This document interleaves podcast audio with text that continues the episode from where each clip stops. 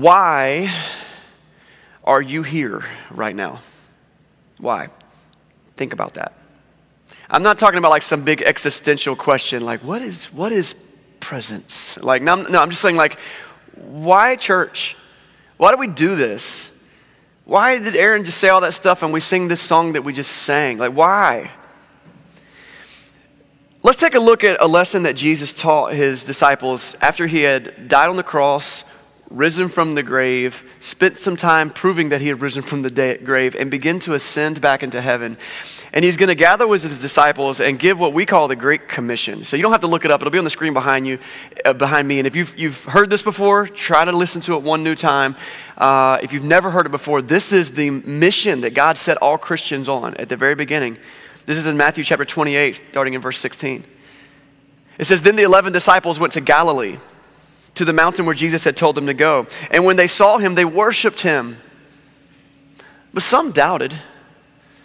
Then Jesus came and he said, All authority in heaven and on earth has been given to me. Therefore, go and make disciples of all nations baptizing them in the name of the Father and the Son and the Holy Spirit, and teaching them to obey everything that I've commanded you. And surely I am with you always to the very end of the age. Hold that thought, hold that moment, I got a story for you. Uh, it was 2003, and I spent that summer in West Africa, in the country of Ghana, working with a missionary named Jeff Hostetter. It was a life changing summer, to say the least. I have more stories from that few months that I was there than maybe the following 10 years combined. Like, I just, and, and I've got story after story. Uh, many of the stories were uh, about life change and growth, many of them were about shenanigans. Uh, today, I want to tell you a story that was a little bit of both some life change and some shenanigans. Me and my friends, uh, I had three friends that, from college that we went together, and and, and with Jeff, and we were riding through this remote road in a rainforest somewhere in Ghana. And I'm talking about remote. Like, I don't even remember how paved the road was. I think there was paving. I remember we didn't see people for a long time. And this moment happened where the car started making some funky noises, like this grinding noise. And then all of a sudden, the car wouldn't move anymore. We kind of pulled over to the side of the road and we're like, well, this stinks. This is before, you know, GPS on your cell phone. We didn't have a cell phone. There's no cell, cell, cell phone service in the rainforest. So we're sitting there like, what do we do? Now, Jeff had been in Ghana for over 25 years or something at the time. He was like, this kind of stuff happens all the time. No big deal. We get out of the car, we kind of assess the situation. We realize, we don't know what's wrong. And so we're like, well, what do we do? Well, it's becoming the end of the day. And Jeff says, well, we're just going to stay here. And we're like, here? We're going to stay here? He's like, yeah, I mean, what else do we want to do? It's like 20 miles back to the next place I know of. I don't even know what's ahead of us. I don't know. There's probably people near us, but we don't know how to get to them. We're just going to spend the night. So we did. We kind of walked off the trail a little bit. We found this ranger station that was unlocked, and we just kind of let ourselves in. Uh, I want to remind you, we were not on a camping trip. We had nothing with us. There was one can of baked beans in the car, and we all shared for dinner that night. I remember we made a fire. I remember how beautiful the sky was, and Jeff just talked to us about stuff and his life in Africa. And then, um, and then we went to sleep. Um, we prayed about it, and we went to sleep. And the next morning, uh, as we were going to bed, we were like, "So what is our plan?" Jeff's like, "Well, let's just see what God provides in the morning." The next morning, we're talking about what to do, and down the road we see him. It gets slower, closer, closer, closer. A little boy on a bicycle. We're like, well, that's not going to be useful. He pulls up, and Jeff starts talking to him. Fortunately, they knew one of the same languages. There's a lot of languages in Ghana. And so they're talking, and, and I remember this moment. The boy goes, Oh, mechanic, mechanic, mechanic. He's saying mechanic. And he just leaves on his little bicycle. And we're like, well, what now? What are we going to do? And Jeff's like, let's just wait and see what happens. So we just, I remember we like got, there was like a, a, a river nearby. We swam in the river. We're hanging out, just got all day, got nothing to do. A little while later, the boy comes back on his bicycle. And there's a grown man on his handlebars. And he pedals the guy to our car, and the guy hops off. This is the, notice my air quotes, mechanic. You know what tools he brought? A hammer and a crowbar. That's what he brought. That's what he brought to work on our car. He didn't even know what was wrong with it. So uh, he talks to Jeff, and they have an agreement. And we turn away, we're like, what, what's this guy going to do? Jeff's like, I've learned it's best just to not watch. So he just, we walk away. And we just start hearing clank, clank, clank, clank. It's like a, like a blacksmith shop, okay? We're like, at the time, I know a lot about cars now. I'm actually kind of a car guy now. At the time, I knew nothing about cars, but I was pretty sure that's not how you fix whatever's broken. But sure enough, like half an hour later, the guy walks over, he's like, it's fixed. We're like, what? Now, now that I do know more about cars, and maybe you know about cars, this is what happened. There's something on your wheel called a caliper. It's the little squeezer thing that pushes your brakes and makes your, your brakes stop. It had gotten like really seized onto there and really stuck. And so basically the brakes were stuck shut. And all he did was bang it loose and broke it off. And now we have three brakes instead of four, but that's plenty to get back home. Hey, praise God. So here's the message. Here's the lesson. Uh, number one, uh, camp in the woods and pray, I guess. That's the lesson. Number two, if you ever break down in a rainforest in Ghana, I know a guy. So that's the, that's the plan. Why in the world do I tell that story after reading the Great Commission? Um, here's the deal uh, in life, each one of us, we only have what we have. You don't have more than you have. You only have what you have. And then it's your job to do the best you can with what you have. For us, we had a little boy on a bicycle. He had a mechanic. The mechanic had a hammer and a crowbar. And I guess we had a lot of faith. And, and, and, and that, was the, that was the lesson. You just work with what you have. And that's all you can really do. What is it for you? What do you have? What are the skills God has given you? What is the position in your work that you have? Place in the neighborhood, the community? Are you a parent? Are you a child? That's what you have. And that's the best you're going to get. I'm sorry. what are you going to do with it? I started out reading Jesus' Great Commission. He says, All authority in heaven and on earth has been given to me. Therefore, go. Make disciples of all nations, baptizing them in the name of the Father and the Son and the Holy Spirit, and teaching them to obey everything I've commanded you. Now, here's the deal. As Jesus is talking to these original disciples, I think that 2,000 years later, which is where we are now, if you don't know where this falls in history, this was 2,000 years ago when Jesus has this moment with his disciples. And in this moment in history, they have no way of knowing what the church is going to become.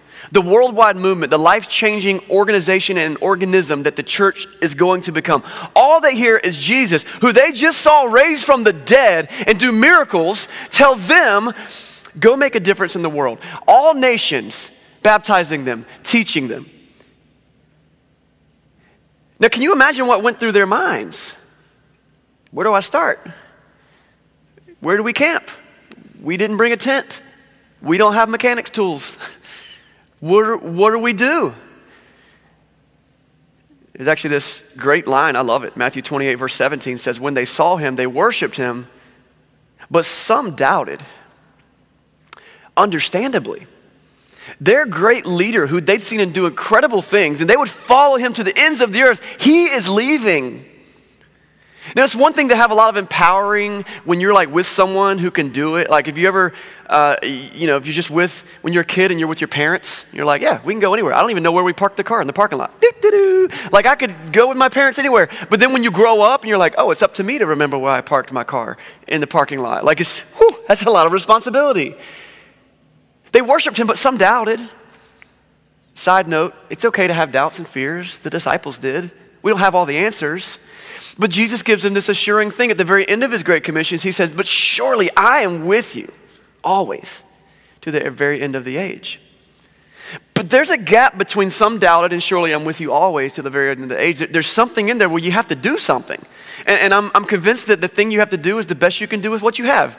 That's what we do, that's the mission and you go try and make a difference with what you have. We've been in this series called Above and Beyond. This is the fifth week we've been talking about this, and we've covered a lot of ground. And it's been uh, really good for me just to study it, to teach it, and I hope it has for you as well. And it all comes from Ephesians chapter 3, verse 20 through 21. And this is what it says it says, Now, to him who is able to do, here's the phrase, immeasurably more than all we could ever ask or imagine. That's who we talk to the Lord of hosts, the King of kings He's able to do more than we could ever ask or imagine, according to his power at work within us. To him be the glory in the church and in Christ Jesus throughout all generations, forever and ever. Amen. We serve an above and beyond God. So that phrase above and beyond is just like a translation that we've made up from immeasurably more. That's what God does for us. We serve an above and beyond God, and He wants an above and beyond response from us. Not because if we do enough good things, He'll save us because we've done enough good things. No, but because from the overflow of the love that He gives to us, He wants us to make a difference in the world, above and beyond. And so we've talked about being above and beyond a place. The church isn't about a place, places are important, but we're about a people. And we talked about finding your place in that body. We talked about being above and beyond the pain. And so the thing that the church, the body of Christ, gets to bring to the world is hope. Like, there's a lot of cool things we can provide, but if we're not showing them the way back to God through Jesus, then what are we here for? Above and beyond the pain. We talked about an above and beyond prayer. Uh, Friday, we ended a 12 days of prayer as a church together. A lot of you guys did that. That was really cool to do together. And a handful of us were able to gather at the, the building on Darlington Avenue on Friday at 6.30 to do a, a prayer time together. I know a bunch of you signed up for 24 hours of prayer on Friday. Uh, some of you even fasted during that 24 hours. And so, because we believe in an above and beyond God who says, ask me an above and beyond prayer. And so for me, for my family, it was really cool just for 12 straight days for us to make sure we sat together and prayed. And uh, just so you know, yeah, I'm, I'm a preacher. But we're not the best at doing everything perfect all the time. It was good to have a reminder that we need to pray together and do this stuff together. And I hope that you did some of that too. It's not too late. It's not too late to do 12 days or as many days as you want. That was an above and beyond prayer. Last week we talked an above and beyond generosity. Remember that idea that there's just this extravagant generosity that we can do. It's not expected of us, it's just something we get to do because of a passion we have. And so maybe some of you came today, I hope a lot of you did, come today prepared for what we're calling Commitment Sunday. And you took home that card last week, and that was your commitment. If you missed last week and you don't know what I'm talking about, I'll recap later on, but maybe that's on your heart right now, and that's something that you've been thinking about. So there's a lot of above and beyond talk. Today I want to talk about, I want to leave the present and I want to go into the future, okay? When I think about those disciples hearing that Great Commission, and I fast forward 2,000 years to where we are today, they had no way of knowing the legacy that they would leave. And so today I want to talk about our legacy, an above and beyond legacy. Because, guys, from this space in this gym, and for the last nine years, we've been building the foundation for it as a church. And for the next nine years, and the next nine years, and the next nine years, there's going to be when all, a day when all of us are dead and gone, okay? What are we leaving to our children? What are we leaving to this city? What is our legacy going to be? And combined we can make a huge difference. An above and beyond legacy. And to get there we're finally going to get into some of god's word that you can open up and look into. Every single week we open god's word and read in the bible together. So if you got a bible or if you want to get one from the shelf over here you're welcome to grab one. They're free to have. Uh, we're going to be all the way back in the book of exodus the second book in the bible. Flip over to exodus. Feel free to look it up on your phone too. It'll also be on the screen behind me. And we're going to start out just a little bit of exodus chapter 3 and then we're going to go into exodus chapter 4 exodus is the story of this is the time in history when the nation of israel is in enslaved in Egypt. The estimates are there might be like a million Israelite slaves or so in Egypt at the time. And this is a time period where God's ready to set them free. And so uh, it's a beautiful time in history. And the Exodus, that root word X, EX, is about going out of. And so this is them exiting Egypt. That's what the book of Exodus is about, um, if you didn't know that. And so um, Moses is going to find himself in a position. This is Moses. This is who we're looking at today. Moses is going to find himself in a position like the disciples who had to hear Jesus give a great commission, where God's going to call him to do something great that's going to leave a mark for generations to come, even to this day. And he's going to ask the same question that me and my buddies asked, and we saw the little boy on the bike. it's like, how's this going to work out? so, Exodus chapter 3, we're going to start on verse 7. Uh, make sure we got the background on this thing. They're in Egypt uh, as slaves, the, the, the, the, Israelites are. Moses isn't living in Egypt. If you don't know Moses' story, I totally encourage you. Just start at Exodus chapter 1 and read the first four or five chapters, and you're going to get a roller coaster. It's going to be a really cool journey to understand Moses' story. But Moses is living outside of Egypt. He's maybe like 80 years old at this point in his life, okay? And he's got a past with Pharaoh. And there's going to be this moment now where he sees this bush on fire. You've all seen a fire, whether it was a candle or a bonfire. You've seen a fire. Generally, fires consume the things that they're burning. But in this story, it says that Moses saw a bush that was on fire, but it wasn't being consumed. Like it was just totally fine with being on fire. And as a shepherd at this point in his life, he's seen a lot of fires. He's like, that's not normal. He walks over to the fire, and then boom, something crazy happens. The voice of God just rattles his cranium and begins to speak into his life, okay? And I don't know what that was like. I don't know what it looked like. I don't know what it sounded like. But I do know what he said because Moses took some time to write it down later. So, Exodus chapter 3, verse 7 says, The Lord said, I have indeed seen the misery of my people in Egypt. I have heard them crying out because of their slave drivers, and I am concerned about their suffering. So I've come down to rescue them from the hand of the Egyptians. And then skip down to verse 10. It says, So now, talking to Moses, go, I am sending you to Pharaoh. Pharaoh's the king of Egypt. You probably learned about this in elementary school. This is a powerful individual in the world. Go to Pharaoh, bring the Israelites out of Egypt. If you know much American history, you know that people who own slaves don't like letting them go. And this is what Moses has been tasked with doing to go to the arguably the most powerful man in the world and say, I want you to release this entire nation group of slaves that you've been using to build your houses and your roads and plant your crops and everything. And I got to be honest, uh, Moses, so let's look at verse 4. Uh, sorry, fast forward to chapter 4, verse 1. Moses answered, Well, what if they don't believe me or listen to me? And they say, The Lord did not appear to you. In this moment that Moses uh, is in, I got to be honest, this is, this is a moment I resonate with a lot. Um, I don't know if you've thought about this very often, but every single week, people like me, preachers, we stand in front of a group of, people, of a group of people like you and we talk. And I, I have wrestled with this moment like Moses is wrestling with many times. God, why me? I don't have anything special to say. And by the way, I've got my own brokenness that I'm dealing with. What if they see through my brokenness and I'm, they realize I'm just a phony, right? I have no particular authority or power. Have you ever wrestled with that? Like you feel like you want to talk to somebody about your faith or about your God, but you're like, well, I mean, why me? Like I don't have all the answers. And what if I stumble through my words? And what if they ask me a question I can't answer? And I've got my own doubts. And so if you've ever had that feeling, you're in good company because Moses felt the same way. What do I say? But what God says to Moses next is brilliant. And here's what I want to do I, I want to try my best to help you burn this moment into your mind because I think this moment will guide you, it could guide you for the rest of your life. Moses says this, don't miss it. How would they know it's me? Why am I doing this? By what authority? And the Lord says to him, verse 2, Well, what is that in your hand? What? What is that in your hand? Uh, a staff, Moses replied. He's a shepherd at this point in his life. He's got a staff in his hand. The Lord said, Okay, throw it down on the ground. Moses threw it on the ground, and it became a snake. Then the Lord said to him, Now reach out your hand and take it by the tail.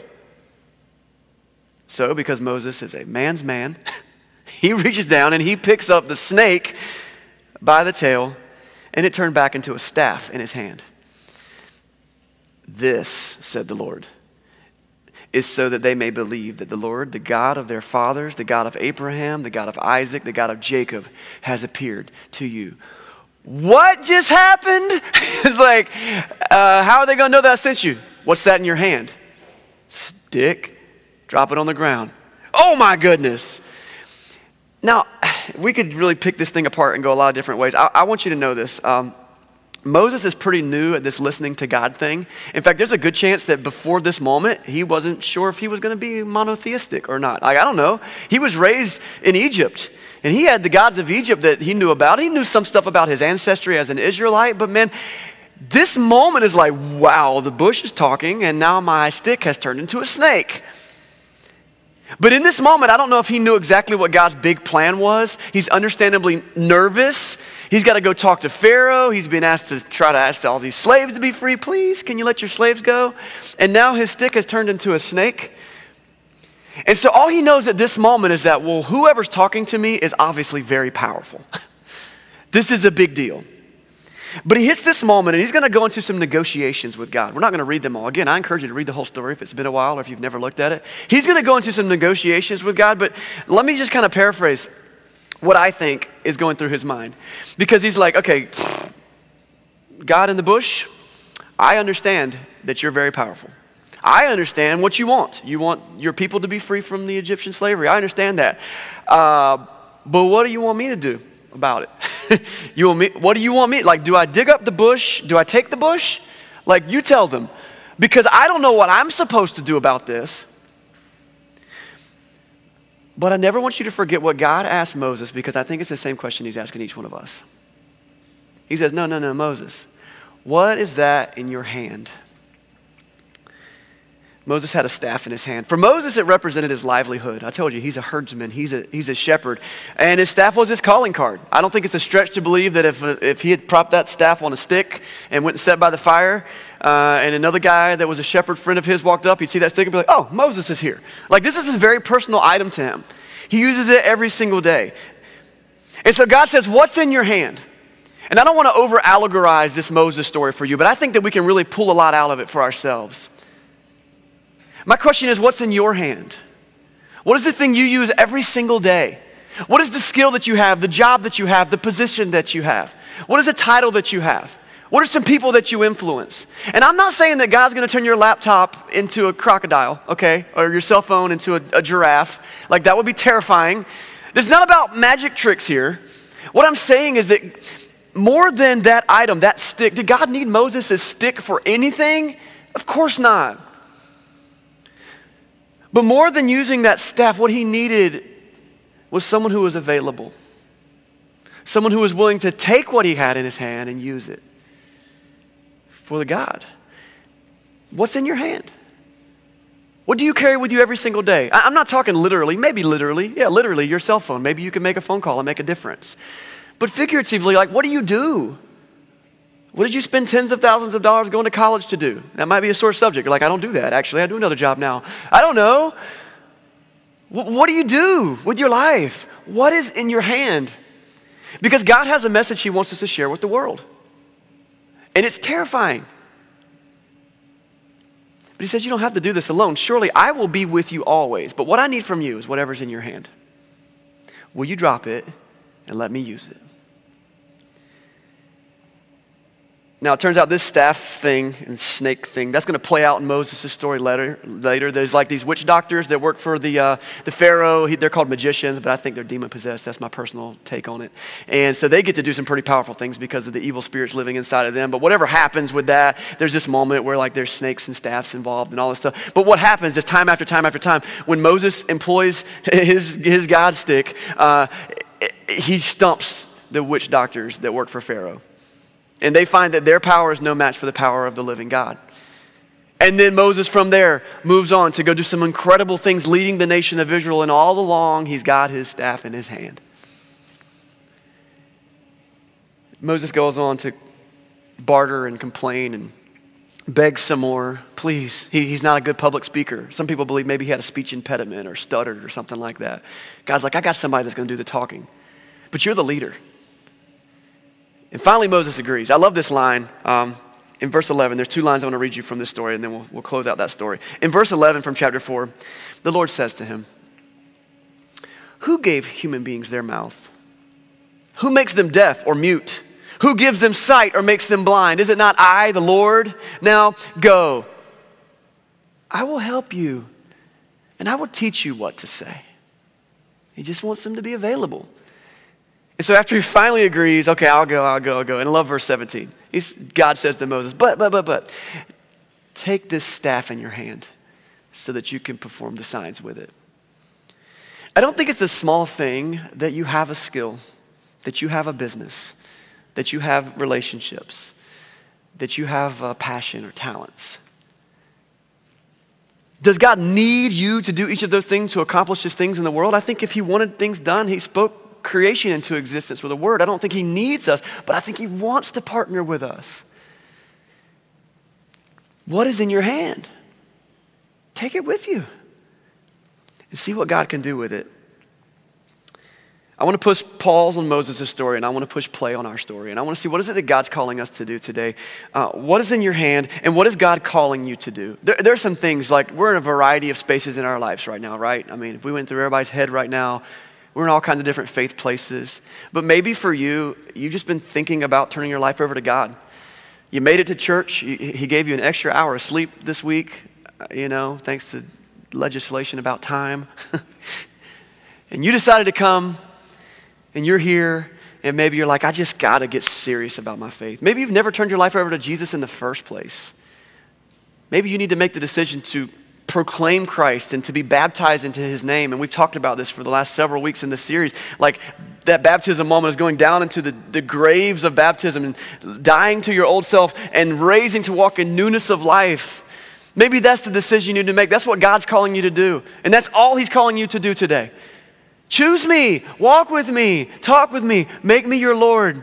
Let me show you what I can do with your life. Or maybe he's calling you to take your personal walk with him farther. Like you've been doing the Jesus thing for a little while, but you're like, you're pretty lame if you're honest with yourself. You barely attend church or you barely read your Bible, you barely pray. I'm not calling anybody out or stepping on anybody's toes. I'm just saying this is a, this is a spectrum and you're in there, right? And you know better, but you're like, I just got to do better. Do it. What's in your hand? Use that to do that. God wants to empower you. He's not here to beat you up, He's here to lift you up. And He's got a plan and a purpose for your life. Church family, let's do that. We're making this big move to Darlington Avenue. Let's not get over there and just be another church on the block. It's like, hey, man, if someone shows up, maybe we'll look down our nose at them. No, let's lift people up with the love of Jesus. And so maybe that's where you need to take that step to just go, go farther in your faith. Like, do it. Maybe He's calling you to use your time for Him more specifically. Like, I think there might be someone in the room today who's being called to be a missionary or a preacher. Do you guys know where missionaries and preachers come from? Local churches. That's where they come from. It's the only place they come from. They don't grow in fields. There's not a magical place somewhere where God's like, I've got my missionary farm over here and my preacher farm over here. No, like right now, I'm going to tell you, there are people around the world, there are churches who have no leadership right now. And maybe that's you. And you're like, you know what? I need to maybe figure out what that looks like for me. Maybe that's you. And it could, I told you, there's a spectrum, and you're somewhere on it. But what is in your hand that God can use to help you do that? You're not alone. Surely I'm with you always to the very end of the age. What is it that you do every day? What skill do you have? What resource do you have? God says, use that for me. And that's how you'll know who sent you. Because He multiplies what we do. I have seen this in my own life so many countless times that I'll, it's so great when, when I feel like I bombed, like I'm just going to use the sermon moment. Like I feel like I bombed, like that was the worst thing I ever said. And then someone's like, ah, it changed my life. I'm like, it must have been the Holy Spirit because it definitely wasn't me. Like I wasn't in that. I felt terrible about it. And God's like, see, take your stick to work with you, man. you just do that, okay? And I will multiply that and I will use that. So Moses does it. He takes his stick to Pharaoh. Man, read the story. I mean, he just stumps the magicians. He ends up being like the voice piece of God as these plagues come down on Egypt, and time after time after time, people begin to come to faith in the living God, including some Israelites who I'm sure were not going to be faithful to him until they saw the stuff God did through Moses. They get out of Egypt. He ends up guiding them through the wilderness for decades. And the stories go on and on and on. And, and, and he was an old man. He was like 80 when he got started on that journey. And all along the way, God uses his weaknesses and his availability to show his own glory. It was never about the staff, it was never about the stick. It was about faith in the power of the living God. And to this day, Moses' legacy lives on. Do you know that the nation of Israel that he leads, eventually becomes the birthplace of God coming into the world as a human named Jesus. The whole baby Jesus story at Christmas, like that comes out of the nation of Israel. Christianity today is what it is, largely in part to the nation that God used Moses to help build. We're talking today about above and beyond legacy. When the church was first getting started, there was a very small group of people I'm talking about not venture church, but like way at the beginning. Just a couple dozen that led to a couple hundred. And Jesus gathers with that, those few, and he's about to go back into heaven after he's risen from the dead. It says the 11 disciples went to Galilee to the mountain where Jesus told them to go. When they saw him, they worshiped him, but some doubted. And then Jesus came to them and said, All authority in heaven and on earth has been given to me. Therefore, go and make disciples, baptizing them in the name of the Father and the Son and the Holy Spirit, teaching them to obey everything that I've commanded you. And surely I will be with you always to the very end of the age. Uh, not everyone is Moses. There's not room in history for too many Moseses. Not everyone is uh, one of the original disciples. But every single one of us has a role to play in the kingdom of God. And the things that you invest in the kingdom of God from your hands will have echoes into eternity for someone else. This lesson could be applied a thousand different ways. And I want you to apply it however God's moving your heart to apply it. But last week I gave us a challenge. And uh, I want to go back to that challenge now because many of you came prepared for this challenge today. And I want to let you know that I'm excited about it. And as we ask the question, what is in your hands? One thing that might be in your hand today is this commitment card. Someone gave it to you last week. We talked a lot about what it means to be extravagantly generous. And I'll tell you, uh, if you're a visitor today or you haven't been in church long, you might be like, oh, here comes the part where the church talks about money. We hardly ever talk about money at our church. Just ask anyone who's been here for nine years. It's like very rare. But when we do, we talk about it in a healthy way.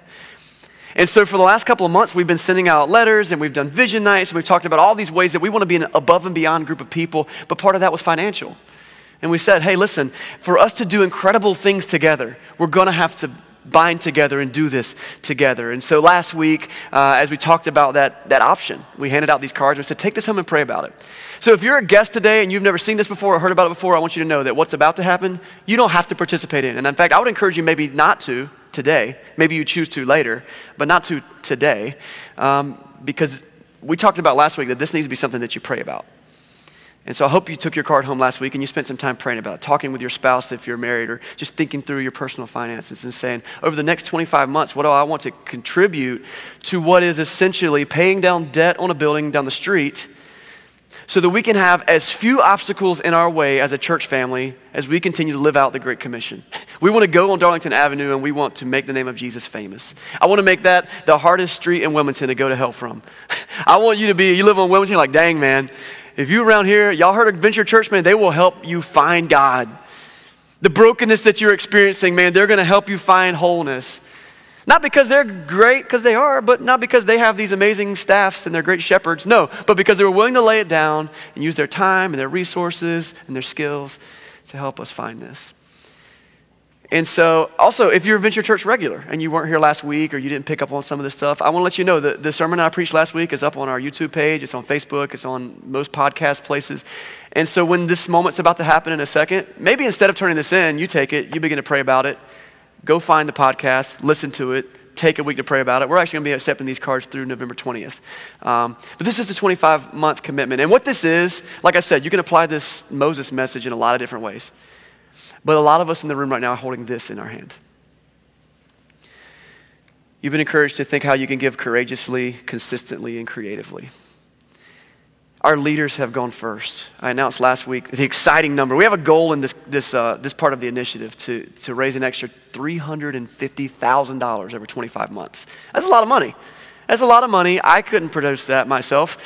Um, but together we can make a big dent in it. And our leaders decided to go first. We had a dinner two Fridays ago, and we said, we, we had been praying about it for like a month. And we took our cards, and I, and I shared with you last week that as of last week, our leaders have committed over